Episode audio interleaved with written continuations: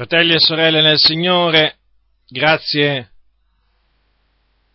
e pace vi siano moltiplicate nella conoscenza di Dio nostro Padre e di Gesù nostro Signore e Salvatore.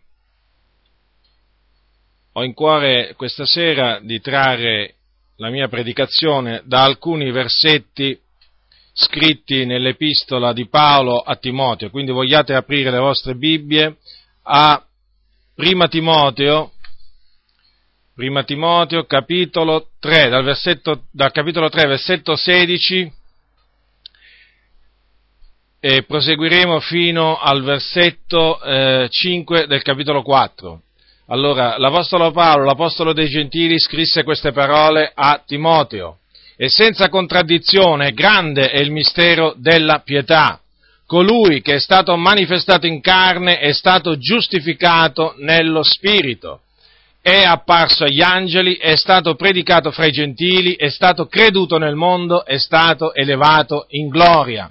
Ma lo Spirito dice espressamente che nei tempi a venire Alcuni apostateranno dalla fede, dando retta a spiriti seduttori e a dottrine di demoni, per via della ipocrisia di uomini che proferiranno menzogna, segnati di un marchio nella loro propria coscienza, i quali vieteranno il matrimonio e ordineranno l'astensione da cibi che Dio ha creati, affinché quelli che credono e hanno ben conosciuto la verità ne usino con rendimento di grazia, poiché tutto quello che Dio ha creato è buono e nulla è da riprovare se usato con rendimento di grazie, perché è santificato dalla parola di Dio e dalla preghiera.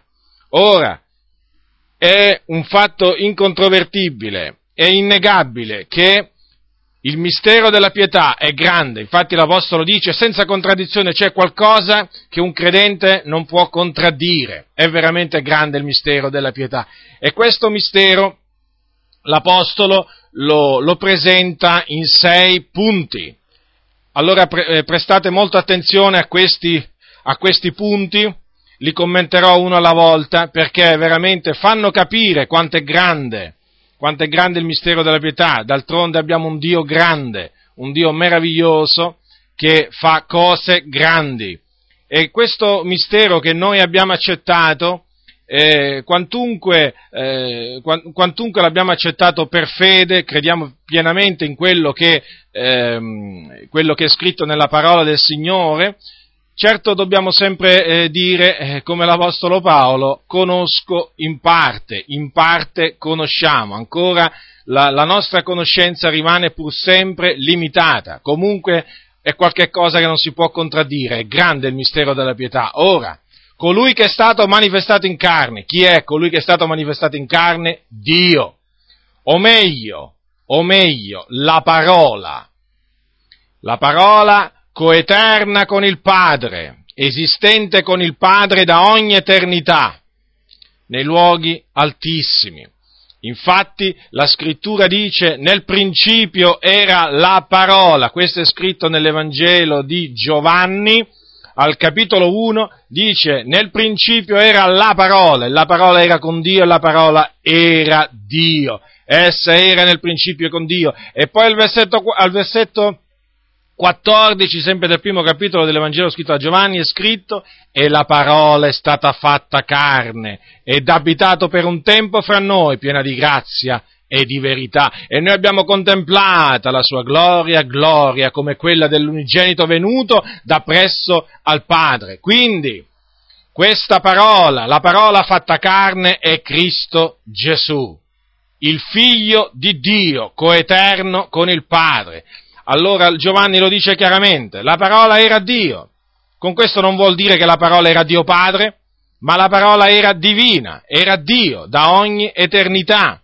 Quindi, nella pienezza dei tempi, Dio, Dio il figliuolo, Dio la parola, è stata fatta carne, cioè si è incarnata, è diventata simile agli uomini.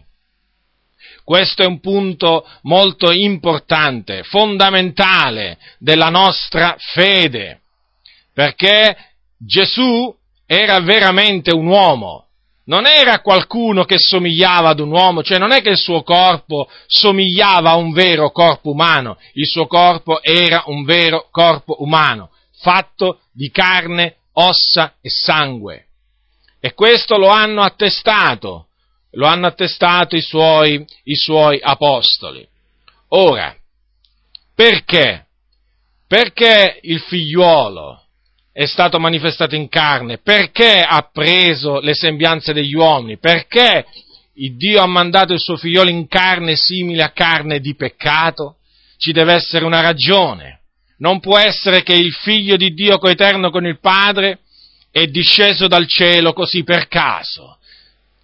Ora la ragione la troviamo scritta nel, eh, nell'epistola agli ebrei, al capitolo 2, troviamo scritto al capitolo 2, versetto 14, poiché dunque i figlioli partecipano del sangue e della carne, anche egli vi ha similmente partecipato, affinché mediante la morte distruggesse colui che aveva l'impero della morte, cioè il diavolo, e liberasse tutti quelli che per il timore della morte erano per tutta la vita soggetti a schiavitù. Poi proseguendo dice al versetto 17, la onde egli doveva essere fatto in ogni cosa simile ai suoi fratelli, affinché diventasse un misericordioso e fedele sommo sacerdote nelle cose concern- appartenenti a Dio, per compiere l'espiazione dei peccati del popolo, poiché in quanto egli stesso ha sofferto essendo tentato, può soccorrere quelli che sono tentati. Quindi il figlio di Dio doveva partecipare del sangue e della carne, perché solo in questa maniera avrebbe potuto distruggere eh, il, il, diavolo, cioè colui che aveva l'impero della morte. In che maniera? Morendo sulla croce e resuscitando. Uno spirito non avrebbe giammai potuto fare tutto ciò. Quindi il figliolo di Dio doveva essere fatto in ogni cosa simile a noi, a noi, a noi, eh, a noi suoi figlioli, che poi saremmo diventati appunto suoi figlioli e questo affinché lui potesse fare l'espiazione dei nostri peccati. Ecco perché vi dicevo prima che l'incarnazione del figliolo di Dio è un punto fondamentale della nostra fede. È fondamentale perché negare, negare che il corpo di Cristo era fatto veramente di vera, di vera carne significa automaticamente negare la, l'opera sua, cioè eh, l'espiazione che lui ha compiuto eh, per i nostri peccati. Perché, ripeto, uno spirito, dato che non ha carne e ossa, non poteva fare tutto ciò.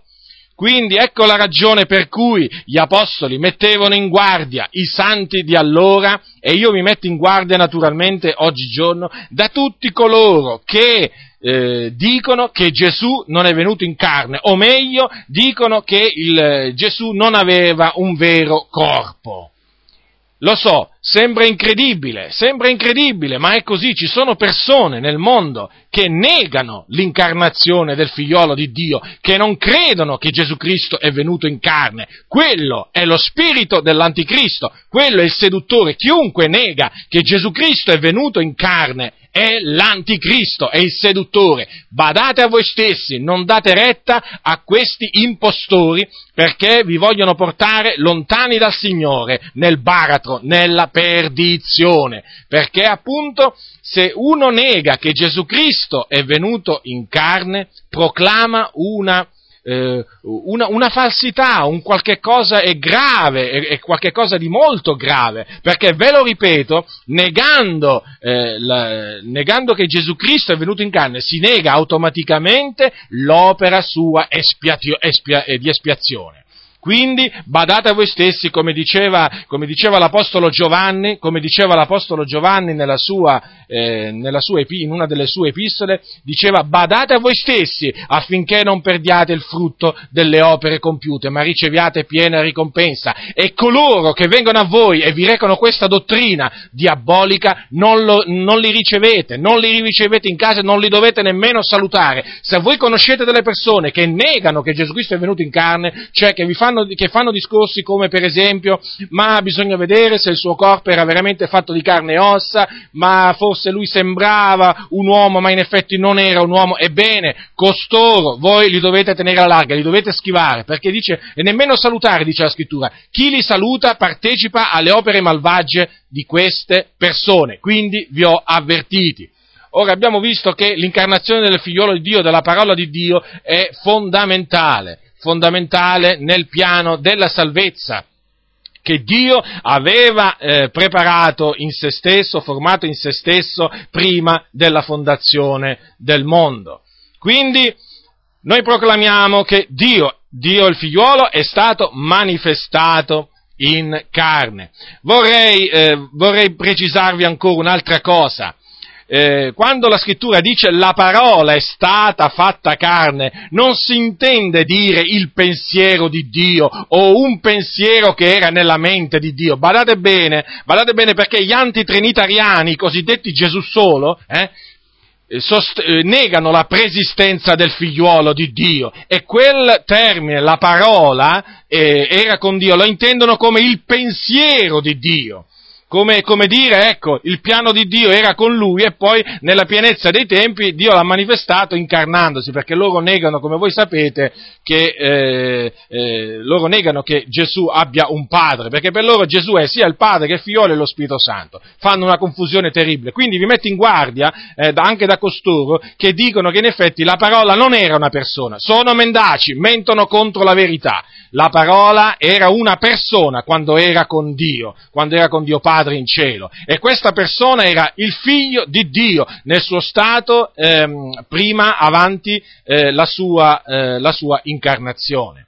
Ora, cosa dice, eh, cosa dice la scrittura? Che egli è stato giustificato nello Spirito. Sì, perché Gesù eh, quantunque eh, nacque per opera dello Spirito Santo, nacque, nacque, immacolato, nacque senza peccato alcuno, perché eh, quando eh, lui prese, lui prese mh, mm, la forma di servo, lui venne in questo mondo mediante, nascendo da donna, da una donna che si chiamava Maria, che era vergine e che non aveva conosciuto uomo. Lo, lo Spirito Santo venne su lei, la, la potenza dell'Altissimo la, eh, la, coprì con l'ombra dell'ombra sua e lei concepì e appunto nel suo, se, nel, nel suo seno concepì questo figliuolo e eh, che appunto è il figlio di Dio. Quindi lei, Gesù, non nacque da un rapporto normale tra marito, eh, tra, eh, tra marito e, e, moglie, ma tra uomo e donna, ma per opera dello Spirito Santo. Ora ripeto, quantunque Gesù fosse nato senza, sia nato senza peccato, quantunque abbia vissuto una vita senza eh, peccato, eh, nella sua bocca non fu trovata frode né violenza alcuna, eh, nessuno poteva convincerlo di peccato perché era irreprensibile, lo fu tutti i giorni della sua vita. Ebbene, nonostante tutto ciò, nonostante andò in giro facendo del bene, guarendo tutti coloro che erano sotto la potestà delle tenebre, perché Dio era, era con lui, ebbene fu accusato, fu calunniato, eh, come, come, veramente eh, nessuno si sarebbe aspettato, perché un tale uomo aveva bisogno solamente di essere, eh, di essere creduto, eh, eppure cosa dissero di Gesù? Ma lo troviamo scritto nel Vangelo di Matteo, in quello di Marco, in quello di Luca, in quello di Giovanni. Dissero per esempio che egli era un peccatore perché non osservava il sabato, dissero che egli seduceva le moltitudini dissero che lui era un mangione, era un, un, un, beone, un amico dei pubblicani e dei peccatori, quindi qualcuno che prendeva piacere nello stare con gli empi, che prendeva piacere nel camminare con gli empi, a partecipare alle loro opere infruttuose. Ecco, ecco che cosa dicevano eh, di Gesù. Arrivarono a dire che aveva Belzebù, cioè eh, che aveva uno spirito maligno perché lo vedevano cacciare i demoni e quindi pensavano che lui cacciasse i demoni per l'aiuto, per l'aiuto del diavolo diavolo. E che dire, ma veramente ne dissero contro Gesù molte, molte, cioè qualche cosa che lascia, eh, che lascia meravigliati quando si leggono questi scritti, eh, quando si leggono le parole malvagie che dissero contro il Signore Gesù si rimane meravigliati, ma d'altronde si dovevano adempiere, si dovevano adempiere le scritture, così le cose eh, dovevano andare perché così Dio aveva prestabilito. Ebbene, fu, fu accusato ingiustamente, eh, fu persino eh, fu accusato di bestemmiare, sì, perché chiamava Dio, eh, chiamava Dio suo padre, quindi, e poi anche perché lui rimetteva i peccati eh, chi, è costui, eh, chi, è costui, che parla in questa maniera? Egli bestemmia. Eh, chi può rimettere i peccati se non uno solo, cioè Dio? Dicevano gli scribi e farisei quando lo, senti, lo, lo sentirono mm, rimettere i peccati a un, uomo, a un, uomo, paralitico. Ecco, quindi lo accusarono persino di bestemmiare, di, pro, di pronunciare parole blasfeme ma egli assolutamente non, non, pronunciava parole blasfeme, erano parole di verità le parole di Gesù lui aveva il potere di rimettere i peccati perché era il figlio di Dio. Ora fu accusato, fu calunniato, fu denigrato, ma giustificato dallo Spirito. Alla fine poi eh, eh, fu messo in croce sì eh, come un malfattore, ma Dio, mediante la potenza dello Spirito Santo, lo risuscitò. Lo giustificò non nel senso che lui prima era un peccatore e poi fu dichiarato giusto, no, cioè il Signore mostrò, mostrò a tutti, resuscitando Gesù Cristo il suo figliolo, che Gesù era giusto, era il giusto e che non era assolutamente eh, che non erano assolutamente giuste quelle accuse, che non erano assolutamente veraci quelle parole che pronunziarono contro il suo figliolo. Quindi lui fu giustificato dallo Spirito. Come disse, come disse eh, il, il, profeta, il profeta Isaia, preannunciando a questa giustificazione, egli disse, eh, si legge nel libro del profeta Isaia, capitolo 50, versetto 7, vicino è colui che mi giustifica, chi contenderà meco? Compariamo assieme, chi è il mio avversario? Mi venga vicino, ecco, il Signore l'Eterno mi verrà in aiuto, chi è colui che mi condannerà? Quindi ecco che lo Spirito di Cristo parlò tramite il profeta Isaia e disse, quelle, disse queste parole che si adempirono chiaramente in Cristo Gesù. È apparso agli angeli, sì, dice Paolo che Gesù è apparso agli angeli, una traduzione dice fu visto dagli angeli, sì, perché gli angeli lo videro quando nacque, quando lui venne in questo mondo, la sua la sua nascita fu annunziata a dei pastori a Betlemme, nella contrada di Betlemme da un angelo del Signore e ci fu anche un'assemblea di angeli assieme a quell'angelo e quindi la sua, eh, la sua nascita fu testimoniata, eh, alla sua nascita furono presenti gli angeli del Signore, ma non solo alla sua nascita, gli angeli del Signore eh, furono presenti anche quando lui nel deserto fu tentato dal diavolo, 40, dopo, 40, dopo, aver digiunato per 40 giorni il diavolo si accostò a lui e lo tentò. Ebbene, gli angeli del Signore erano là e dopo che eh, il diavolo ebbe finito ogni, ogni sorta di tentazione, gli angeli vennero a Gesù e lo servivano, dice la Sacra Scrittura. Quindi gli angeli furono testimoni anche della sua, della sua tentazione che subì nel, nel, deserto e gli angeli furono eh, testimoni della sua agonia, agonia nel, nel, nel, giardino del Getsemani, perché come voi sapete un angelo del Signore, dice la scrittura, gli apparve dal cielo gli apparve dal cielo per confortarlo, nella traduzione inglese dice per fortificarlo, perché in effetti Gesù aveva bisogno in quel momento di essere consolato, di essere fortificato, l'anima sua era oppressa da tristezza mortale, sì, questo, questo lui disse, e quindi eh, un angelo del Signore gli apparve per confortarlo.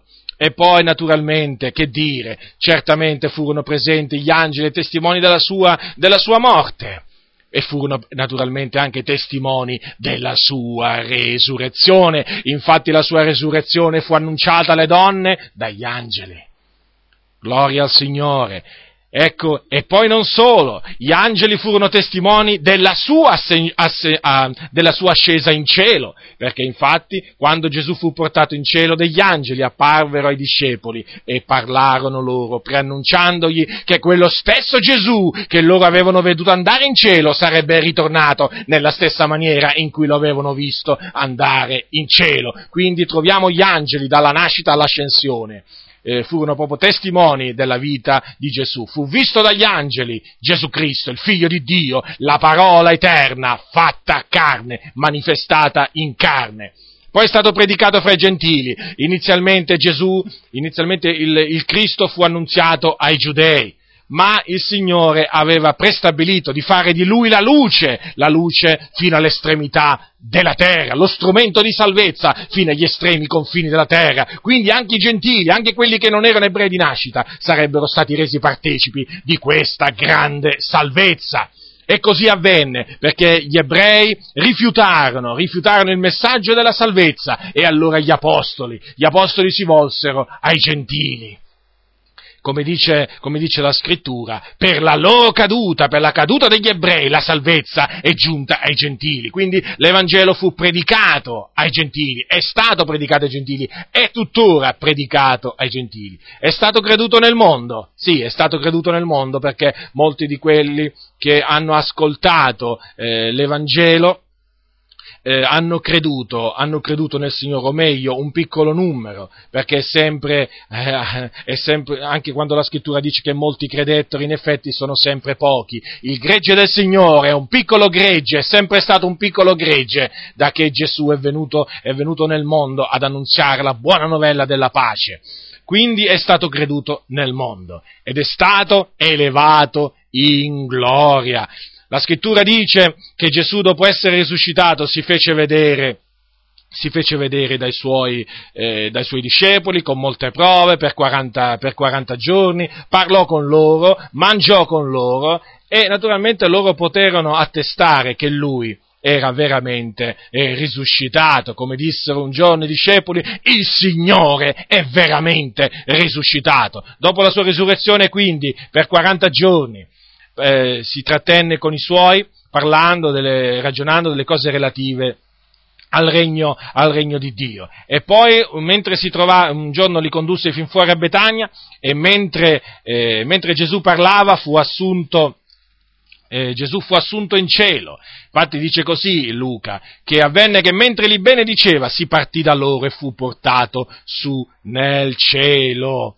Fu portato su nel cielo, sì, Gesù Gesù è stato assunto in cielo. E dov'è in cielo? Alla destra del Padre, alla destra della maestà nei luoghi altissimi, dove intercede per i santi, dove è coronato di gloria ed onore a motivo della morte che lui ha gustato per tutti noi. Sì, Gesù in cielo è glorificato e onorato e tutti gli angeli lo adorano perché dice Dio, tutti gli angeli lo adorino. Egli è Dio quindi, egli è Dio, sì, la parola è stata manifestata in carne e quindi nei giorni della sua eh, carne figliuolo di Dio era Dio, lo dimostrò in svariate maniere, lo dimostrò in svariate maniere rimettendo, rimettendo i peccati per esempio, eh, solo Dio poteva rimettere i peccati, fu adorato, solo, so, solo, Dio poteva essere adorato e lui accettò l'adorazione dei suoi discepoli, l'accettò.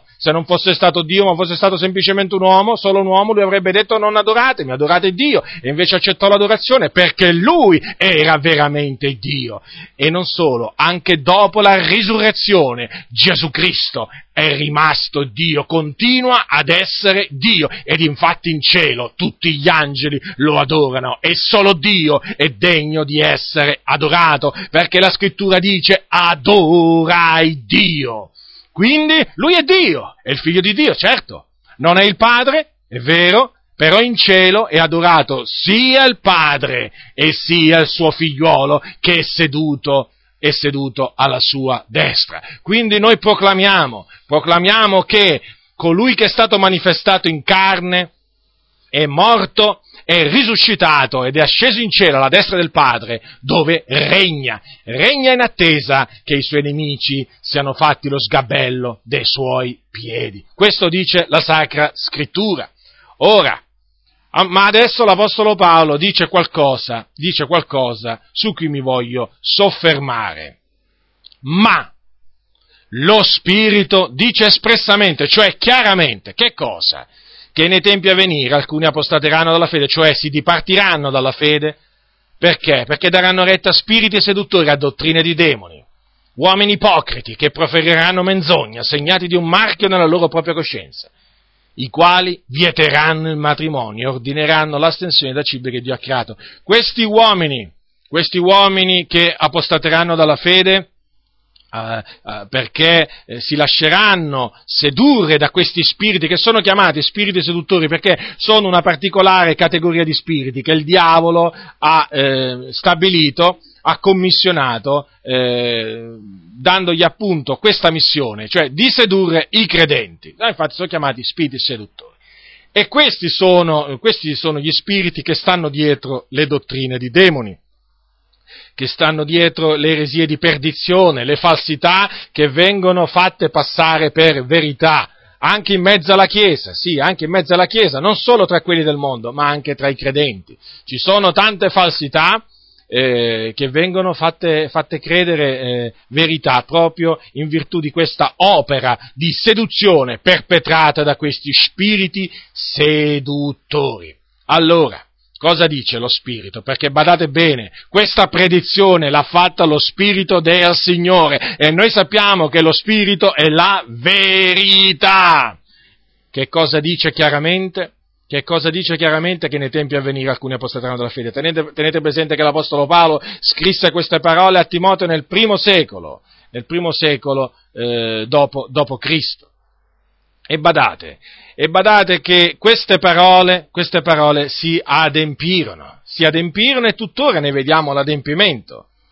Ora, mi vorrei appunto concentrare su queste due dottrine di demoni, perché così le chiama l'Apostolo Paolo, quella che vieta il matrimonio e quella che ordina l'astensione da cibi che Dio ha creati. Badate bene, sono dottrine di, sono dottrine di demoni. Quindi non, non, sono, non, non ne sottovalutate il, la, la, gravità o il pericolo, perché se la scrittura le chiama così eh, è una buona ragione eh, per, per, guardarsi da queste, da, da queste dottrine. Sono menzognere, perché sono dottrine di demoni, e adesso vediamo eh, chi, le, chi, le, chi le professa, o comunque darò alcuni esempi non è che posso mettermi a dire tutti quelli che professano queste dottrine, perché sennò veramente qua ci vorrebbe, ci, ci vorrebbe molto, molto tempo. Prenderò, prenderò, ad esempio qualcuno. Allora, è bene, è bene fare presente questo, che nel secondo secolo d.C. sorse una setta nell'attuale Turchia, nella zona della Frigia, che eh, si chiamava la setta dei montanisti. Chi erano questi montanisti? Erano i seguaci di un certo Montano, che si era convertito all'Evangelo, ma poi eh, abbandonò, eh, si dipartì dalla fede, perché cominciò a insegnare delle, eh, delle falsità, delle dottrine di demoni. Infatti lui eh, cominciò a eh, insegnare eh, che i credenti non si dovevano sposare, o meglio, è bene specificare quello che insegnava Montano. Siccome che Montano era accompagnato da alcune cosiddette profetesse e queste dicevano appunto di avere delle rivelazioni da Dio e tra queste rivelazioni eh, ce n'era una che diceva che Gesù, il ritorno di Gesù era imminente, era imminente sulla terra. E quindi ehm, aspettavano proprio il ritorno di Gesù da un momento, da un momento all'altro. E nell'attesa, per prepararsi, insegnavano, eh, per esempio, proibivano il secondo matrimonio e anche riguardo al primo certe volte lo vietavano, perché naturalmente secondo loro, eh, secondo loro eh, l'imminenza del ritorno, del ritorno, di Cristo eh, ammetteva, ammetteva, che il, uno non si, doveva, non si, doveva, risposare e anche alcune volte non si doveva nemmeno, nemmeno sposare.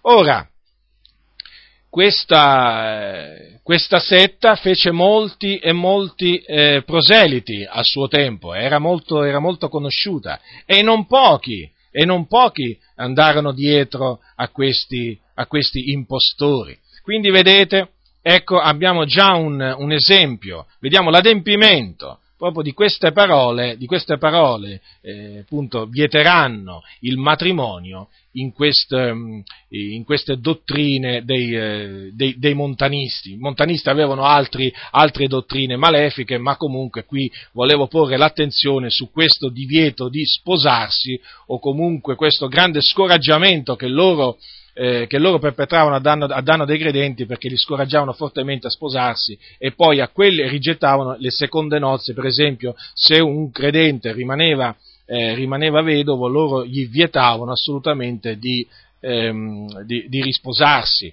il che non è, non è, conforme alla parola del Signore, perché la parola del Signore ammette il matrimonio, eh, sia il primo matrimonio che il secondo, appunto nel caso del decesso eh, di uno dei due eh, coniugi. La, la, la, parola di Dio vieta il matrimonio dei divorziati, ma non quello dei celibi e neppure quello delle vedove eh, o, o, dei vedovi. Sì, eh, que, la, la, scrittura vieta il, il, il, matrimonio tra divorziati. Lo so che oggi in molte chiese evangeliche tutto ciò può sembrare, eh, eh, può sembrare strano. Eh, sentirlo, cioè a molti evangelici pare strano sentir dire che il, il, il matrimonio tra divorziati è adulterio, perché oramai in molte chiese evangeliche è tollerato il matrimonio, il, il, anzi, anzi, non solo tollerato, è anche incoraggiato il matrimonio dei divorziati. Quando, quando dico matrimonio dei divorziati intendo dire credenti che prima di convertirsi erano divorziati e che una volta convertiti i pastori incoraggiano a eh, a risposarsi mentre il loro, il loro coniuge è ancora in vita. Questo è adulterio, questo significa dare la valla d'adulterio. Quindi noi vietiamo il matrimonio ai divorziati, ma non lo vietiamo assolutamente ai celibi e alle vedove, perché vietare il matrimonio, vietare il matrimonio è una dottrina di demoni. L'Apostolo Paolo ha detto l'Apostolo Paolo ha detto che, eh, cioè lui, l'Apostolo Paolo, eh, era, era, a favore del celibato. Questo siamo d'accordo. Anche noi, diciamo, siamo a, anche a favore del celibato, non potremmo essere altrimenti. Ma di quale celibato? Non di quello forzoso, cioè non di quello che un uomo impone su un altro uomo, no, ma di quello, di quello che è dono di Dio di, cioè di questo, eh, di questo, celibato noi siamo, eh, questo, siamo favorevoli a questo, a questo, celibato. Ora prendiamo le parole dell'Apostolo Paolo a favore del, a favore del celibato. L'Apostolo Paolo dice, ma questo io dico al capitolo, al capitolo 7, eh, capitolo 7 del, del, eh, dell'epistola ai Corinzi, della prima epistola ai Corinzi dice così, eh, io vorrei, capitolo 7, versetto 7, poiché io vorrei che tutti gli uomini fossero come sono io, ma ciascuno è il suo proprio dono da Dio, l'uno in un modo, l'altro in un altro. Quindi l'Apostolo Paolo desiderava che tutti gli uomini fossero come era lui, cioè mm, che non avessero una moglie, però riconosceva altresì che nello stesso tempo lui riconosceva che eh, ciò non era possibile, perché sapeva che non tutti avevano il dono di non sposarsi, perché è un dono quello di non sposarsi, come è anche un dono quello di sposarsi. Quindi l'Apostolo Paolo era a favore del matrimonio, ma era anche a favore del, del celibato, ma di quello, eh, di quello, che era il do, dono, dono di Dio. Infatti, quando l'Apostolo, eh, quando l'Apostolo Paolo parlava eh, del celibato, ne parlava in termini positivi. Certo che ne parlava in termini positivi, ma, ma, questo però non significa che lui imponeva il celibato. Lui parlava delle, ehm, eh, del celibato in maniera favorevole perché sapeva, sapeva, che chi era celibe, chi non era ammogliato, aveva, aveva cura delle cose del Signore, del come poteva piacere al Signore, e quindi era eh, libero da diverse, eh, diverse sollecitudini, non aveva diverse sollecitudini che invece avevano i fratelli che erano ammogliati. Ma eh, non è che lui con queste parole ehm, ha, ha, vietato il matrimonio, nella maniera, più, nella maniera più assoluta, no? perché ci sono alcune sette che prendono le parole dell'Apostolo Paolo per imporre il celibato. Ecco perché vi dico, sapete, eh, eh, alcuni, alcuni riescono veramente a fare di tutto con la parola del Signore, persino riescono a far credere a taluni che l'Apostolo Paolo imponeva il celibato. Eh, sembra, sembrano anche queste cose incredibili, però eh, è, è, la realtà, è la realtà delle cose.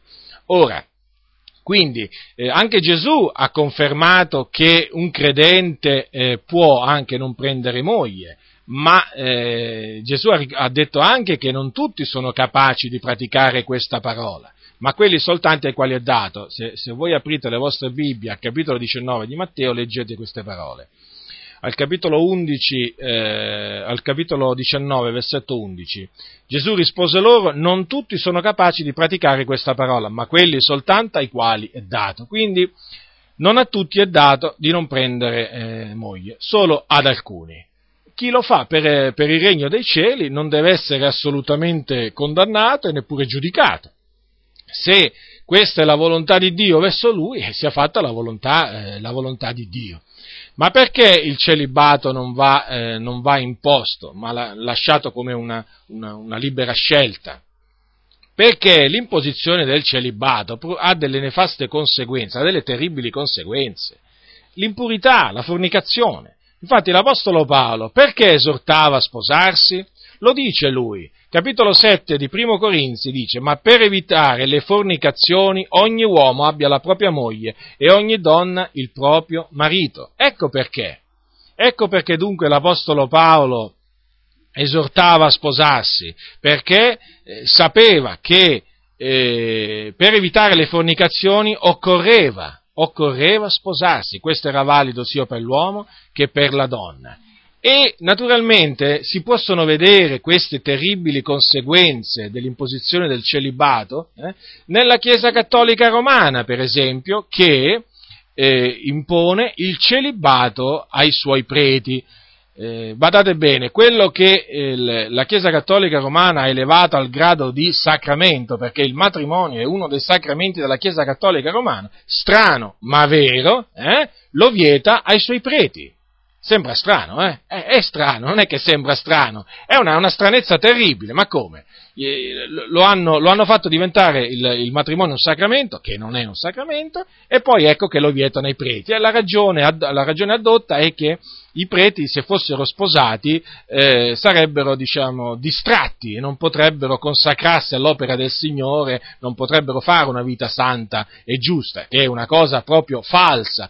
Oltretutto non è questa la vera ragione. Le, eh, la ragione per cui la Chiesa Cattolica Romana impone il celibato è una, una ragione di controllo, perché in questa maniera il prete celibe è più controllabile di quello sposato e anche per ragioni, per ragioni economiche. Comunque, per tornare al, al alla, alla, a questa dottrina di demoni dalla, insegnata dalla Chiesa Cattolica Romana, vi vorrei, eh, vi vorrei, spiegare un po' come questa, eh, questo celibato forzoso è venuto a, eh, è sorto nella chiesa, nella chiesa, Cattolica Romana. Perché qualcuno potrebbe domandarsi, ma com'è possibile, com'è possibile che eh, una Chiesa abbia eh, cominciato a imporre il celibato ai suoi, eh, ai suoi ministri quando nella scrittura leggiamo che Pietro era sposato, eh, gli apostoli erano sposati, eh, che il, il, vescovo, secondo quello che dice Paolo, doveva essere marito di una sola moglie, cioè com'è possibile? E adesso vi, vi, vi parlerò brevemente di, dell'origine di questa, di questa, diavoleria, per farvi capire, per farvi capire come eh, diciamo, la solita cosa che spesso vi farò capire, come un errore genera almeno sempre un altro errore. Allora, nella Chiesa antica il, il celibato non veniva, non veniva imposto nella maniera più assoluta, né ai credenti e neppure ai ministri, ai ministri del Vangelo. Che cosa è successo? È successo che col passare del tempo, si è fatta strada in mezzo alla Chiesa la dottrina che la cena del Signore era la ripetizione del sacrificio di Cristo. Quindi gli anziani o presbiteri, quando celebravano l'Eucaristia, secondo questa dottrina offrivano a Dio la vittima immolata, cioè il corpo di Cristo, quello che oggi viene chiamato ostia. E questa vittima veniva offerta per i loro peccati e per quelli di tutto il popolo. Allora, che cosa, eh, che cosa si fece strada? Anche l'idea che i presbiteri sposati, eh, prima di celebrare l'Eucarestia, dovevano astenersi dai rapporti coniugali con le loro mogli, per così si potevano presentare pure all'Eucarestia. E, e, e, in che maniera sostenevano questa, eh, questa, dottrina? In questa maniera, prendendo un passo dell'Antico Testamento, che è, sono parole rivolte ai sacerdoti, qua, eh, secondo queste parole che Dio rivolse ai sacerdoti, eh, chi si accostava alle cose sante doveva, esserlo, doveva accostarsi in uno stato di purità. Chi si accostava invece in uno stato di impurità sarebbe stato sterminato dal cospetto di Dio. Questa è una legge pronunciata da Dio nel libro del Levitico al capitolo, al capitolo 22. Ora, è evidente quindi che siccome che il, il pane era diventato il, il, corpo di Cristo che veniva offerto immolato dal, dall'anziano, per i peccati, niente di meno, allora questi preti, questi, preti, questi anziani dovevano essere eh, puri, quindi dovevano presentarsi eh, senza essere contaminati da un rapporto coniugale con la loro propria moglie. E eh, che cosa è successo? Che fino a, quando, eh, fino a quando l'Eucarestia veniva celebrata una volta alla settimana, allora eh, questo magari poteva pure avvenire, ma quando cominciò a essere celebrata ogni giorno, eh, lì nacque, eh, lì il problema peggiorò. Perché? Eh, perché avvenne che al, agli anziani furono vietati assoluta, fu vietato assolutamente di avere rapporti carnali con la loro moglie, cioè a quelli sposati. Gli venne detto, tu voi non vi, do, non vi, dovete più accostare a vostra moglie, perché appunto eh, offrite a Dio questa vittima immolata e, e così via. E queste, questa decisione fu sancita da un concilio, che è il concilio di Elvira, cioè Granada, nel 306. Ci sono dei canoni in cui viene espressamente vietato ai, eh, ai vescovi, ai preti, a tutti i chierici in generale, di avere rapporti coniugali con le loro mogli. E naturalmente queste, questa decisione portò a, che, a, portò a questo, che coloro che erano sposati venivano ammessi all'ordinazione con il consenso della moglie, che si distaccava dal marito. E, e quindi poi si cominciarono a cercare eh, dei giovani disposti a fare i sacerdoti. E quindi ecco come è nata l'imposizione del celibato, che poi fu sancita da Gregorio VII nel, nel Sidono romano del 1073 e poi naturalmente da altri concili, dai papi recenti, è sempre stato, ehm, è sempre stato confermato questo celibato, eh, celibato forzoso, che ripeto, ha prodotto delle terribili conseguenze, perché i preti, eh, sentendosi, sentendosi ehm, come dire, ehm, cioè, trovandosi in questa situazione eh, di non poter sposarsi, si abbandonano alle, alle concupiscenze della carne e eh, commettono fornicazione. Eh, però vedete, la Chiesa Cattolica Romana tollera un prete che commette fornicazione, lo tollera. Se eh, un vescovo viene a sapere che un prete va con le meretrici, vi posso assicurare che il prete non viene rimosso, non viene neppure scomunicato. Ma se un prete, se un prete fa solo sapere che si vuole sposare, eh, lo, lo, scomunicano proprio in, in un batter d'occhio, perché nella Chiesa Cattolica non è ammesso, è ammessa la fornicazione di un prete, ma non è ammessa il matrimonio di un prete, perché appunto la Chiesa Cattolica vuole avere il pieno controllo eh, dei suoi preti e quindi una delle maniere per esercitare questo forte controllo, assoluto controllo sui preti, è quelli di tenerli in questa situazione, cioè non, ehm, non, non ammogliati. Allora, eh, questo va apertamente contro la parola del Signore, perché? Perché eh, Pietro di cui loro dicono di avere il, il, successore nella persona appunto di colui che essi chiamano Papa, che è, sostanzialmente è il capo dello Stato del Vaticano. Eh, il Papa è, è, una, è, una, figura particolare perché lui nello stesso tempo è il capo della Chiesa Cattolica Romana, non della Chiesa Universale, della Chiesa Cattolica Romana. Quindi non è il nostro capo, è il, è il capo dei cattolici romani, perché noi come capo abbiamo Cristo Gesù e eh, poi è anche appunto il capo di Stato di questo minuscolo eh, Stato chiamato città del Vaticano, quindi anche lui è un uomo, è un uomo di Stato. Ora, appunto i cattolici dicono di avere in, il successore di Pietro, però evidentemente si sono dimenticati che Pietro era sposato. Ora, noi naturalmente non accettiamo eh, il primato del vescovo di Roma eh, sulla Chiesa universale perché è un'eresia questa. Ma eh, è, bene, è, bene, riflettere su questo, che Pietro, colui eh, da cui dicono che tutti i papi sono discesi, era sposato. Infatti la scrittura dice che ai giorni di Gesù la sua suocera era, eh, era malata di febbre, un giorno era, aveva la febbre e Gesù la guarì. Se aveva una suocera, evidentemente aveva pure una moglie Pietro.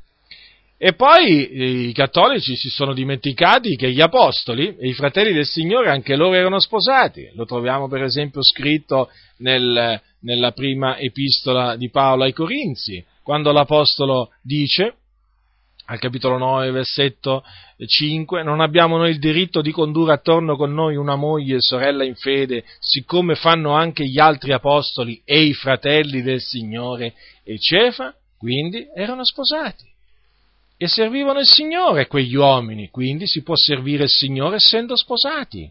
Certo, lo ripeto, si hanno delle sollecitudini quando si è sposati, sollecitudini che non si hanno quando, eh, quando non si è ammogliati, questo è evidente. Le preoccupazioni sono, eh, sono, sono, di, sono di meno, nettamente di meno, la libertà è superiore, la libertà di movimento, però eh, però sta di fatto che si può servire il Signore anche da sposati. La Chiesa Cattolica invece che fa? La Chiesa Cattolica dice che questo non è possibile. Ma come? Era possibile a Pietro, era possibile agli Apostoli e ai loro sacerdoti. Non è possibile, ma è evidente la ragione. La ragione di questa impossibilità eh, la, la, la, conosciamo, la conosciamo. Ora, ma c'è un'altra, c'è un'altra cosa che vorrei, vorrei, farvi, vorrei, farvi, notare, che la Chiesa Cattolica Romana, eh, nella sostanza, eh, ha, ribaltato, ha ribaltato la parola del Signore, perché in questa maniera, imponendo il celibato a queste anime, che cosa fa? Gli dice che è meglio eh, ardere che sposarsi. Voi sapete che l'Apostolo Paolo ha detto al eh, capitolo 7 di Primo Corinzi, capitolo 7, versetto 8, ai celibi e alle vedove però dico che è bene per loro che se ne stiano come sto anch'io, ma se non si contengono, sposino, perché è meglio sposarsi che ardere. Notate l'Apostolo Paolo? Eh, dice, se non ce la fate a, rimane- a rimanere così, sposatevi, perché è meglio sposarsi che ardere. La Chiesa Cattolica invece cosa dice? È meglio che ardete anziché che vi sposate. Ha ribaltato tutto. È un dato di fatto questo, è incontrovertibile, è inconfutabile. E questo dice. Pensate che in mezzo alla Chiesa Cattolica Romana ci sono persino dei preti che vorrebbero tanto che il celibato diventasse volontario. Ma ancora, eh, ancora tutto ciò non è, loro, non è, stato loro, concesso e non sappiamo se verrà loro mai concesso. Ma comunque è bene, eh, è bene essere premuniti, è bene essere messi in guardia da questa dottrina di demoni che ha prodotto nel, nel, corso, dei, nel corso dei secoli così tanti danni. Lo ripeto, l'imposizione del celibato è una, eh, una dottrina di demoni allora, vorrei un, farvi notare un'altra cosa, che la Chiesa Cattolica Romana eh, ritiene di avere il sacerdozio, no? il, il, vero sacerdozio, l'unico vero sacerdozio, che è appunto quello che svolgono i suoi, i suoi preti. Ma si sono dimenticati che i sacerdoti leviti erano sposati. Aronne, che era il sommo sacerdote, eh, era il sommo sacerdote e che poteva entrare solo lui eh, nel luogo santissimo una volta all'anno, pensate, nel luogo santissimo dove c'era l'arca del patto, ebbene Aaron era sposato. I profeti, I profeti erano sposati, Isaia, Osea, Ezechiele erano sposati, Zaccaria, che era un sacerdote, ai tempi di, eh, ai tempi di Gesù, eh, quando nacque Gesù, Zaccaria era il padre di Giovanni Battista, era un sacerdote della muta di Abbia, era sposato con Elisabetta. E si dice di loro che eh, erano eh, ambedue giusti nel cospetto di Dio, camminando irreprensibili in tutti i comandamenti e precetti del Signore. Quindi anche, anche, anche i sacerdoti potevano servire Dio da sposati non c'era, non c'era, niente, di, eh, non c'era niente di strano, non era qualcosa di, di, impossibile. E poi c'è un'altra cosa da dire, che eh, gli anziani, come abbiamo, eh, abbiamo, visto l'altra volta, la scrittura dice che devono essere, chi, tutti coloro che ambiscono all'ufficio di anziano, devono essere giusti, santi, eh, come, lo, come, lo, dice eh, Paolo a Tito, che l'anziano deve essere adesso vi leggo queste parole, capitolo 1 di Tito dice così, al versetto 8, deve essere assennato giusto, santo e temperante. Ora, siccome che l'Apostolo Paolo dice anche questi siano prima provati, quindi fa capire che anche gli anziani,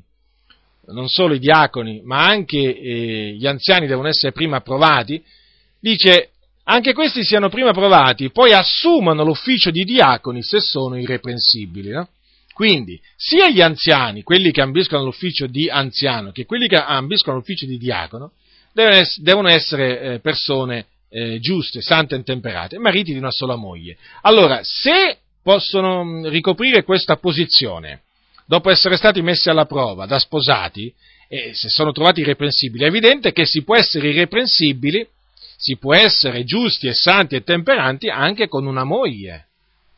È evidente, è molto evidente questo. Quindi la Chiesa Cattolica Romana va apertamente contro la parola del Signore, negando il matrimonio a chi ha il diritto a chi ha il diritto di sposarsi, perché è un diritto, è un diritto naturale.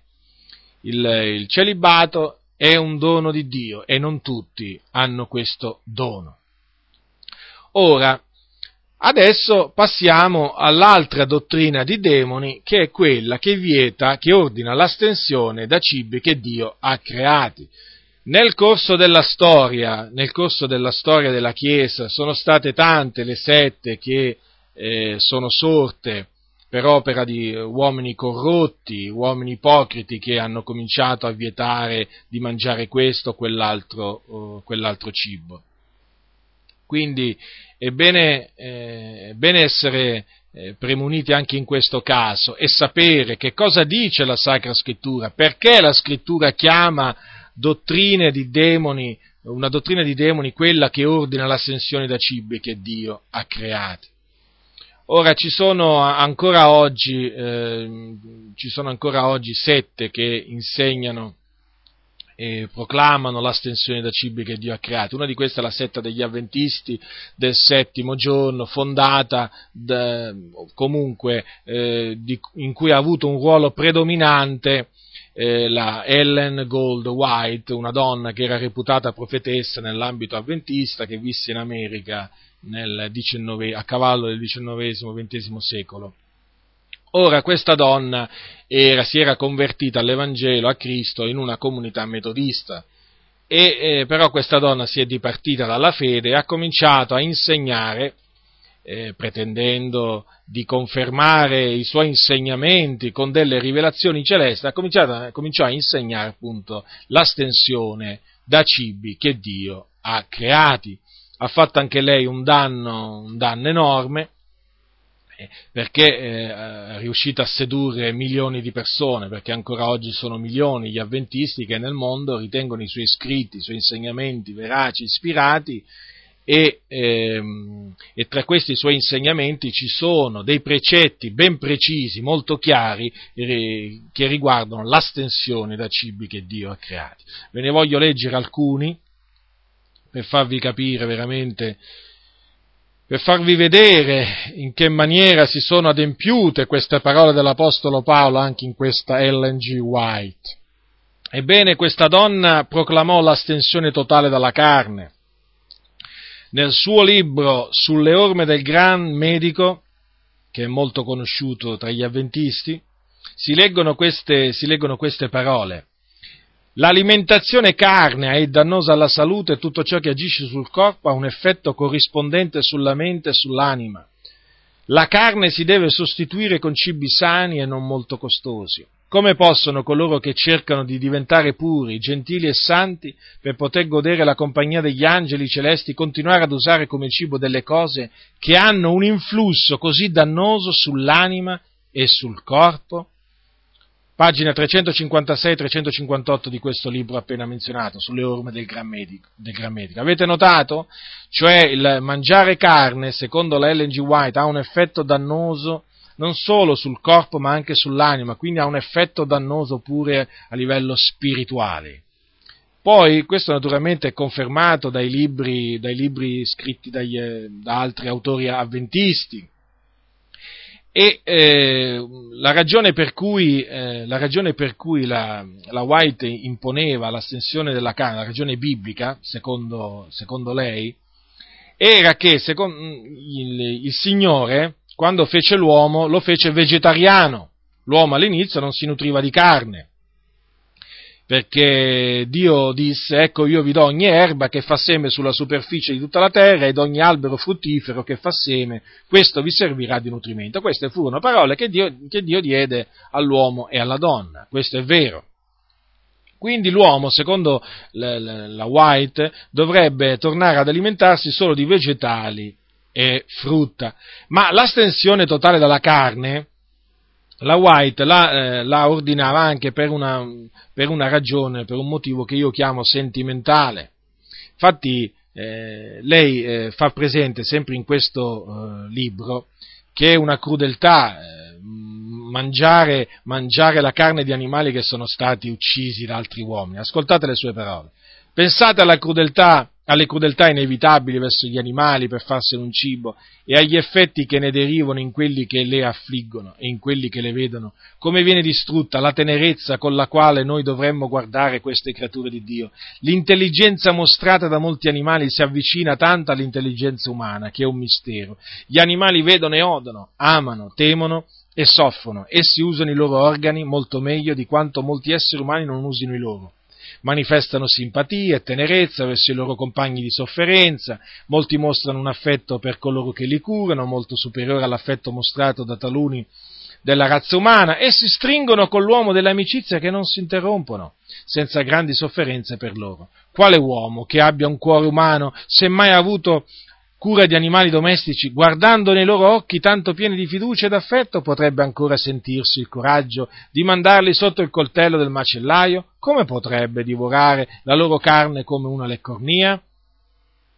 Sulle orme del Gran Medico, pagina 356, vedete, sono delle parole che veramente fanno commuovere, ma sono parole false, che non trovano assolutamente riscontro nella parola dell'Iddio vivente.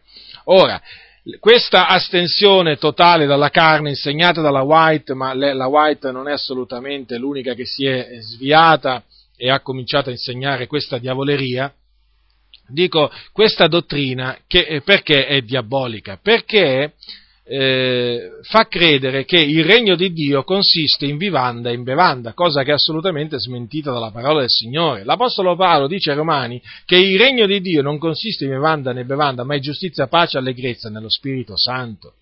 Quindi, e poi dice anche l'Apostolo Paolo in 1 Corinzi capitolo 8, versetto 8, ponete bene attenzione anche a queste parole dell'Apostolo Paolo, ecco cosa dice Paolo, Primo Corinzi capitolo 8 versetto 8, ora non è un cibo che ci farà graditi a Dio, se non mangiamo non abbiamo nulla di meno. E se mangiamo non abbiamo nulla di più. È chiara la Sacra Scrittura, è molto chiara. Ora, per quanto riguarda, adesso confuterò brevemente queste asserzioni dei, degli avventisti che poi si possono trovare anche in tante altre sette, lo ripeto, ho preso gli avventisti a mo', a mo di esempio, eh eh, non, ho di, non, ho nulla contro di loro, io quello che ho è contro le loro falsità. A livello personale non assolutamente, ho parlato con tanti di loro, sono contenziosi, però ho, ho parlato anche con loro. Allora, eh, la scrittura dice così, è vero che il Signore, il passo che loro citano eh, è vero, cioè l'uomo all'inizio si cibava solo di, ehm, di erbe, di erbe, di frutta, ancora la carne l'uomo non la mangiava. Però è altresì vero, è altresì vero che dopo che ci fu il, il, il diluvio, il Signore rivolse queste parole a Noè. A Noè, al capitolo 9, al capitolo 9, al capitolo 9 di, eh, della, della Genesi, al versetto 3, il Signore disse, dopo che aveva mandato il diluvio, tutto ciò che si muove e dà vita vi servirà di cibo. Io vi do tutto questo come l'erba verde, ma non mangerete carne con la vita sua, cioè col suo sangue. Quindi il Signore ha detto chiaramente a Noè, pote- a Noè e ai suoi figli che potevano cibarsi anche della carne, solo che non dovevano mangiare la carne con la vita, cioè con il sangue. E infatti ancora oggi a noi è vietato di mangiare la carne, ci è permesso di mangiare la carne, ma non ci è permesso di mangiare la carne con il suo sangue. Questo è stato confermato dagli apostoli e dagli anziani all'assemblea che si tenne a Gerusalemme eh, verso la metà del primo secolo d.C. Quindi, quello che eh, bisogna eh, dire con, con, forza che eh, la carne faceva parte della dieta che Dio comandò a, eh, a Noè. E quindi chi siamo noi? Chi siamo noi da metterci a dire che la carne deve essere bandita dai nostri tavoli? Chi siamo noi? Siamo più saggi del Signore? Che gli avventisti riflettano eh, e abbandonino queste, queste, falsità. Poi vi vorrei fare notare un'altra, un'altra cosa, che il Dio al popolo, eh, al popolo, di Israele, durante il viaggio che eh, lo portò dalla terra d'Egitto alla terra promessa, cibò il popolo di Israele con delle quaglie, che sono carne. Quindi, se Dio diede da mangiare della carne al popolo di Israele, ma chi siamo noi veramente da metterci a vietare eh, eh, di, mangiare, eh, di, mangiare, la carne? E poi Gesù, Gesù mangiò, mangiò l'agnello pasquale. Secondo la legge di Mosè, eh, gli ebrei dovevano mangiare eh, a Pasqua un agnello, la carne di un agnello o di un capretto. quindi Gesù, quando celebrò la Pasqua, mangiò della carne. Gesù non era un vegetariano come vorrebbero fare credere taluni. Sì, perché alcuni, perché alcuni per sostenere il vegetarianismo eh, arrivano a dire che Gesù stesso era vegetariano. Questo è falso perché Gesù ce- celebrò la Pasqua mangiando eh, l'agnello, l'agnello, pasquale. Ora, eh, e poi c'è un'altra, c'è, un'altra cosa, c'è un'altra, cosa, da dire. Per quanto riguarda le parole appunto commoventi eh, che prima vi ho, vi ho citato, Vorrei eh, farvi notare che il Dio nella legge, dato che eh, la legge è santa, è giusta e buona, eh, lo riconoscono persino gli avventisti che si basano tanto sulla legge, sulla legge di Mosè, però sapete, eh, come tutte le sette, prendono quello che gli fa comodo e eh, scartano tutto quello che va contro le loro, le loro favole. Nel, nel, capitolo 12, vers, eh, versetto 15 del Deuteronomio, troviamo scritto troviamo scritte queste parole, parole che sono eloquenti. Allora, capitolo 12 di Deuteronomio, versetto 15. Però potrai a tuo piacimento scannare animali e mangiarne la carne in tutte le tue città, secondo la benedizione che l'Eterno avrà allargita. Notate, il Dio ha detto che gli israeliti potevano a loro piacimento scannare animali e mangiare. Quindi è evidente che non è vietato, Dio non vieta assolutamente di mangiare, eh, di mangiare la carne. Quella della White e degli avventisti è una eh, dieta eh, che si fonda sulla menzogna e quindi vi metto in guardia da questa, da questa, eh, da questa, loro, da questa loro, dottrina che, ripeto, è professata anche, anche da altre sette. Ora, Gesù stesso, Gesù stesso ha dichiarato che eh, non solo col suo esempio, ma anche con le sue parole, che si può mangiare certamente la carne, perché la carne non, non ha un effetto, eh, certamente un uso moderato della carne, perché noi non dobbiamo essere mangiatori di carne, perché quello naturalmente ci recherebbe un danno fisico, ma eh, il mangiare carne non fu, condannato, non fu condannato da Gesù. Infatti Gesù un giorno disse, un giorno disse, non è quello, ecco le parole, ecco le parole di Gesù che leggiamo, allora le, le leggiamo da Marco, perché sono menzionate pure in Matteo, ma le, leggia, le leggerò da Marco. Allora, eh, capitolo 7, versetto 18, Gesù disse, non capite voi, disse ai suoi discepoli, che tutto ciò che dal di fuori entra nell'uomo non lo può contaminare, perché gli entra non nel cuore ma nel ventre e se ne va nella latrina? Così dicendo dichiarava pure tutti quanti i cibi. Quindi se non c'è niente dal di fuori che entrando in un uomo lo può contaminare, è evidente che anche la carne che noi ingeriamo non ci può nella maniera più assoluta contaminare o danneggiare a livello, a livello, spirituale. Sono le cose che escono dalla bocca che contaminano l'uomo e tra queste cose che contaminano l'uomo ci sono le false dottrine di cui gli avventisti sono pieni. Ecco, se badassero di più a queste false dottrine, eh? e, e, molto meno ai loro precetti sulla carne, anzi se veramente cancellerebbero tutti questi loro precetti diabolici eh, che poi non, non, riguardano solo la carne, ma riguardano pure eh, il tè, il caffè, insomma, hanno una lista che sembra non finire mai. E loro dovrebbero badare molto di più alle falsità che emettono dalla loro bocca, quelle sì che contaminano. Quindi se qualche avventista dovesse ascoltare questo messaggio, sappia, sappia che la carne, il mangiare carne non lo contamina. Stia proprio tranquillo. Non si è contaminato Gesù e non si contaminerà nemmeno lui nel mangiare, nel mangiare la carne. Allora, eh, quindi Gesù ha detto chiaramente che eh, il mangiare, il, cioè il mangia, qualsiasi cosa che si mangia non si può, eh, non, entra nel, non entra nel cuore ma nello stomaco. Però è bene precisare questo, che tra le cose eh, che noi eh, dobbiamo, di cui do, dobbiamo astenerci in base all'assemblea eh, che ho prima citato a Gerusalemme, che si è tenuta all'incirca a metà del primo secolo d.C., noi ci dobbiamo astenere da alcune ehm, eh, vivande, che sono che sono le seguenti, secondo quello che è scritto nel capitolo 15 degli Atti, sono, allora, capitolo 15, versetto 29, allora il sangue, le cose sacrificate agli idoli e le cose soffocate, appunto perché eh, sono cose che, eh, che ci danneggerebbero, queste sì, queste sì, il sangue sta la vita, il sangue è la vita, le cose sacrificate agli idoli sono contaminate, eh, sono, sono anche chiamate cose contaminate dagli idoli e non si devono assolutamente mangiare perché eh, mettono in comunione eh, la persona che li mangia con i demoni. Sì, perché le carni che i gentili sacrificano eh, ai loro, eh, ai, loro, idoli, le sacrificano eh, ai demoni e non, e non a Dio. Eh.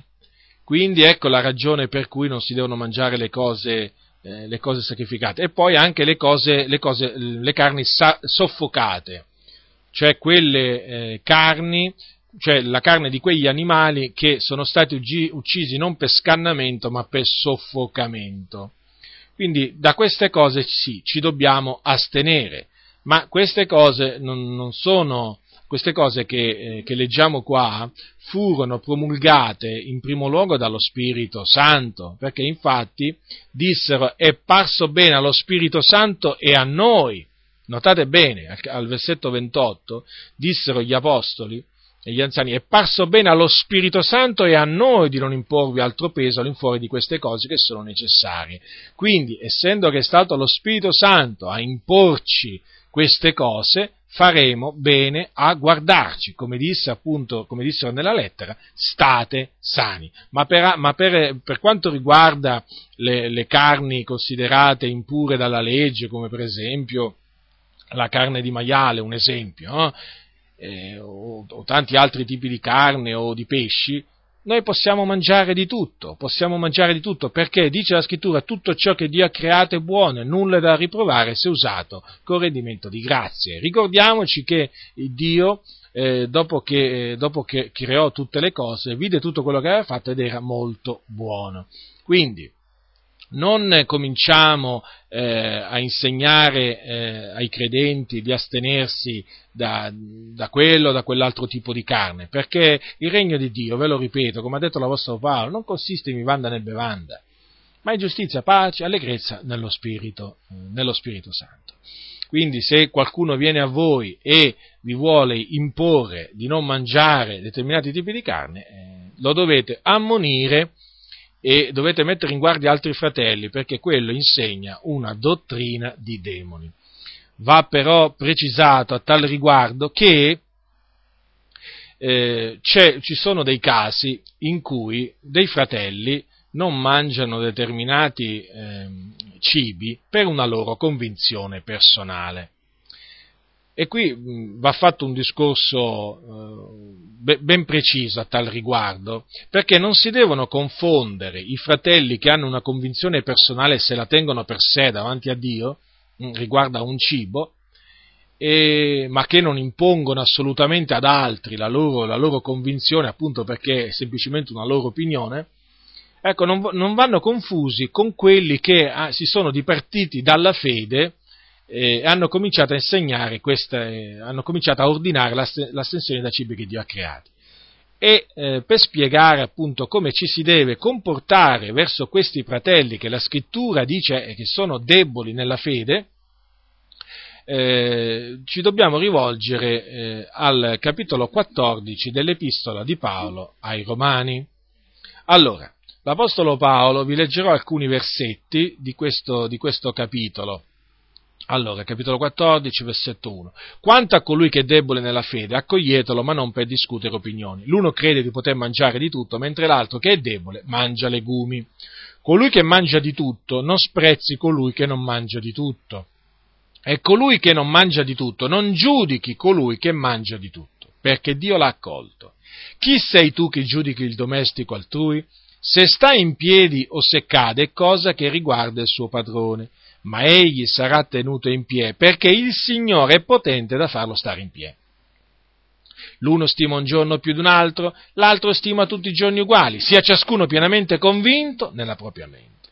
Chi ha riguardo al giorno lo fa per il Signore. Chi mangia di tutto lo fa per il Signore, poiché rende grazie a Dio. E chi non mangia di tutto fa così per il Signore e rende grazie a Dio, poiché nessuno di noi vive per se stesso e nessuno muore per se stesso. Perché se viviamo, viviamo per il Signore e se moriamo, moriamo per il Signore. Sia dunque che viviamo o che moriamo, noi siamo del Signore poiché a questo fine Cristo è morto e è tornato in vita, per essere il Signore e dei morti e dei viventi. Ma tu, perché giudichi il tuo fratello? E anche tu, perché disprezzi il tuo fratello? Poiché tutti compariremo davanti al tribunale di Dio. Infatti sta scritto, come io vivo, dice il Signore, ogni ginocchio si piegherà davanti a me ed ogni lingua darà gloria a Dio. Così dunque ciascuno di noi renderà conto di se stesso a Dio. Non ci giudichiamo dunque più gli uni gli altri, ma giudicate piuttosto che non dovete porre pietra d'inciampo sulla via del fratello, né essergli occasione di caduta. Io so e sono persuaso nel Signore Gesù che nessuna cosa è impura in se stessa, però se uno stima che una cosa è impura, per lui è impura. Ora, se a motivo di un cibo il tuo fratello è contristato, tu non procedi più secondo carità non perdere col tuo cibo colui per il quale Cristo è morto. Il privilegio che avete non sia dunque oggetto di biasimo, perché il regno di Dio non consiste in vivanda né in bevanda, ma in giustizia, pace ed allegrezza nello Spirito Santo, poiché chi serve in questo a Cristo è gradito a Dio e approvato dagli uomini. Cerchiamo dunque le cose che contribuiscono alla pace e alla mutua edificazione. Non disfare per un cibo l'opera di Dio. Certo, tutte le cose sono pure, ma è male quando uno mangia dando intoppo.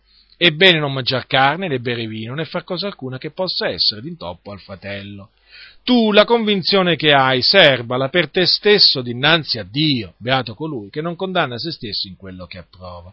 Ma colui che sta in dubbio, se mangia, è condannato, perché non mangia con convinzione, e tutto quello che non viene da convinzione è peccato. Ora, è evidente da queste parole che ci sono dei fratelli deboli che mangiano solo legumi, quindi si astengono dalla carne. Perché si astengono dalla carne? Perché ritengono che la carne sia impura.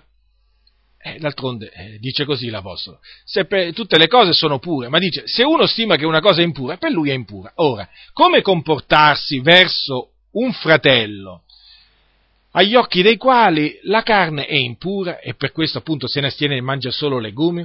come ci si deve comportare? Lo dice l'Apostolo, la dice l'Apostolo Paolo. Allora, noi, dice così, non dobbiamo, eh, allora, colui che mangia di tutto non sprezzi colui che non mangia di tutto, cioè noi non dobbiamo sprezzare un fratello che ha questa convinzione in cuor suo, cioè un fratello che, se, secondo il quale la carne di maiale, faccio un esempio, va, facciamo un, un esempio specifico, secondo quel fratello, per esempio, la carne di maiale è impura che faremo? Cominciamo a giudicarlo, cominciamo a prendere tutti i passi della scrittura, a metterglieli davanti, cominciamo a contristarlo eh, a motivo di questa sua opinione? No, non dobbiamo agire così verso un fratello che fa questo veramente per una sua veramente profonda eh, convinzione, convinzione personale. È debole sopportiamo noi che siamo forti le debolezze dei deboli, non ci compiacciamo in noi stessi, questo dice la scrittura, noi dobbiamo compiacere il nostro prossimo nel bene. Allora, questo fratello lo fa per il Signore quello che fa, non è un settario, non è uno che va in giro a insegnare, a, a, imporre tu qui, tu là, tu non devi mangiare la carne di maiale perché qui e perché là. No, assolutamente niente di tutto ciò. È semplicemente un fratello che ha questa convinzione. Allora, lui lo fa per il Signore, noi lo dobbiamo rispettare, non lo dobbiamo sprezzare perché lo fa per il Signore, come noi mangiamo per il Signore e rendiamo grazie prima di mangiare a Dio, eh?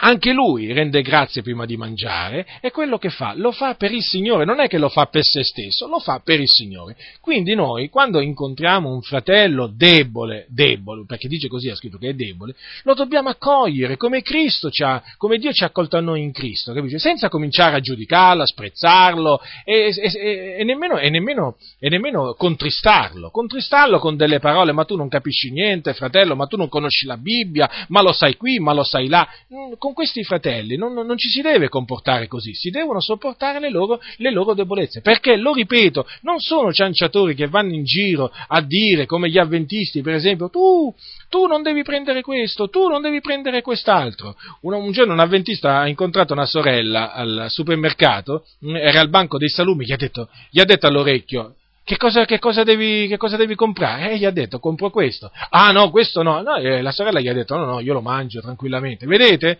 Questi sono da ammonire, ma non quei fratelli che nella semplicità del cuor loro si astengono e non, e non, si permetterebbero mai di andare a imporre la loro convinzione ad altri. Allora, l'Apostolo Paolo era persuaso Signore, e sapeva che nel Signore Gesù ogni, ogni, diciamo, non c'era niente di impuro, però dice così, se per un fratello una cosa è impura, e per lui è impura, quindi per lui, eh, intendiamoci, non è che per tutti diventa impura, per lui è impura. Ora, dato che questo fratello è contristato se ti vede mangiare in sua presenza la carne di maiale, tu ti devi astenere dalla carne di maiale. E se lui è contristato dal vedere mangiare la carne, ti devi, ti devi astenere dal mangiare carne in sua presenza, perché è tuo fratello. Cristo è morto anche per lui. Che farai? Lo contristerai per un pezzo di carne di maiale? Eh? Lo contristerai? Lo, vuoi perdere? Lo vuoi scandalizzare? È debole, lo devi sopportare. Quindi, sopporta e sopporta e astieniti, astieniti dal, evita di, di essergli d'intoppo, evita di contristarlo, perché questo, ci, questo, ti è comandato. Se fai così, se fai così, sarai gradito a Dio e approvato dagli uomini, perché ti mostrerai un uomo di pace, un uomo saggio, un uomo santo, un uomo giusto, come faceva Paolo. Com'era, com'era Paolo? Infatti ecco perché dice Paolo, dice Paolo, è bene non mangiare carne e bere vino né far cosa alcuna che possa essere d'intoppo al fratello. Vedete l'amore? L'amore, la carità non si comporta in modo sconveniente. Quindi dobbiamo stare attenti a non disfare per un pezzo di carne, per un po' di vino, l'opera di Dio nella vita degli altri. Sono tutte cose, il ventre è per le vivande, le vivande sono per il ventre, ma queste e quelle un giorno saranno distrutte. Cioè, non, eh, non, guardiamo male il fratello che, che, che si astiene o da, da, un tipo di carne o da, la, o, o, da ogni, o da, ogni, tipo di carne. Non lo guardiamo male, sopportiamolo e badiamo a non essergli d'intoppo. Ci sono dei fratelli, purtroppo, eh, che mancando di carità si comportano verso questi fratelli, ma con una presunzione, con un'arroganza. Guai a loro. Non ci si deve comportare così verso i fratelli deboli. Eh, non, è, non è assolutamente giusto, non è ammissibile in base all'insegnamento della scrittura. Bisogna, noi, ripeto, noi forti dobbiamo sopportare le debolezze dei deboli. Quindi cerchiamo le cose che contribuiscono alla pace, alla mutua edificazione e non veramente eh, cominciamo a far diventare il regno di Dio eh, un, un, regno che si basa sulle vivande e sulle, e sulle, bevande, perché assolutamente il regno di Dio è giustizia, pace allegrezza nel, nello Spirito Santo. Quindi ho voluto ho voluto spiegarvi, eh, spiegarvi questo perché io so eh, che ci sono eh, dei fratelli che sono sinceri e che quello che fanno lo fanno per il Signore, non sono assolutamente settari, lo ripeto, lo ripeto, lo ripeto, non sono persone che si sono dipartiti dalla fede dando retta a spiriti seduttori, non lo sono assolutamente, c'è una grande differenza tra quelli che si sono dipartiti dalla fede e ordinano l'ascensione di Gibbia che Dio ha creati e questi fratelli che invece hanno questa loro convinzione. Per cui, fratelli nel Signore, ho voluto rivolgervi questa parola per mettervi in guardia da queste due dottrine di demoni ma naturalmente col pass- diciamo, Dio volendo poi mi metterò in guardia da altre dottrine di demoni, perché non è che sono solo queste, in particolare vi ho messo in guardia da queste questa sera perché sono quelle che l'Apostolo Paolo cita espressamente nel suo eh, nel capitolo 4 eh, di, primo, di, primo, Timoteo. Ma Dio volendo, eh, Dio volendo continuerò, continuerò, perché ho già iniziato a, a confutare le dottrine, le, dottrine, le dottrine, di demoni.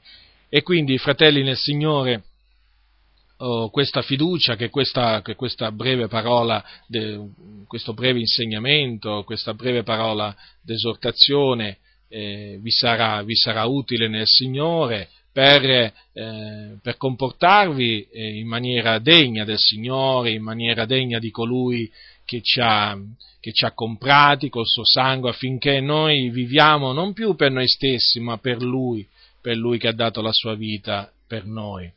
Conformiamoci alla parola di Dio, resistiamo agli spiriti seduttori, non, eh, non ci lasciamo sedurre, rimaniamo saldi, attaccati alla parola di Dio e quando eh, queste dottrine di demoni eh, tireranno fuori la loro testa in mezzo alla Chiesa, quando vedete che tirano fuori la loro testa, mozzategli subito la testa, spiritualmente parlando, non permettete, non permettete che queste dottrine facciano radice perché portano uno scompiglio terribile in mezzo alla Chiesa dell'Iddio vivente e poi sono dottrine che generano, generano una marea, una marea di errori, perché, lo ripeto, un errore genera un altro errore. Quindi state attaccati alla parola del Signore, vegliate, vegliate e non permettete a nessuno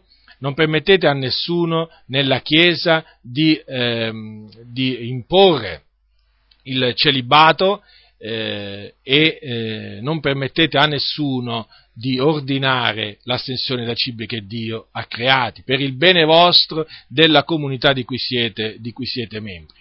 Che la grazia del Signore nostro Gesù Cristo sia con tutti quelli che lo amano con purità incorrotta.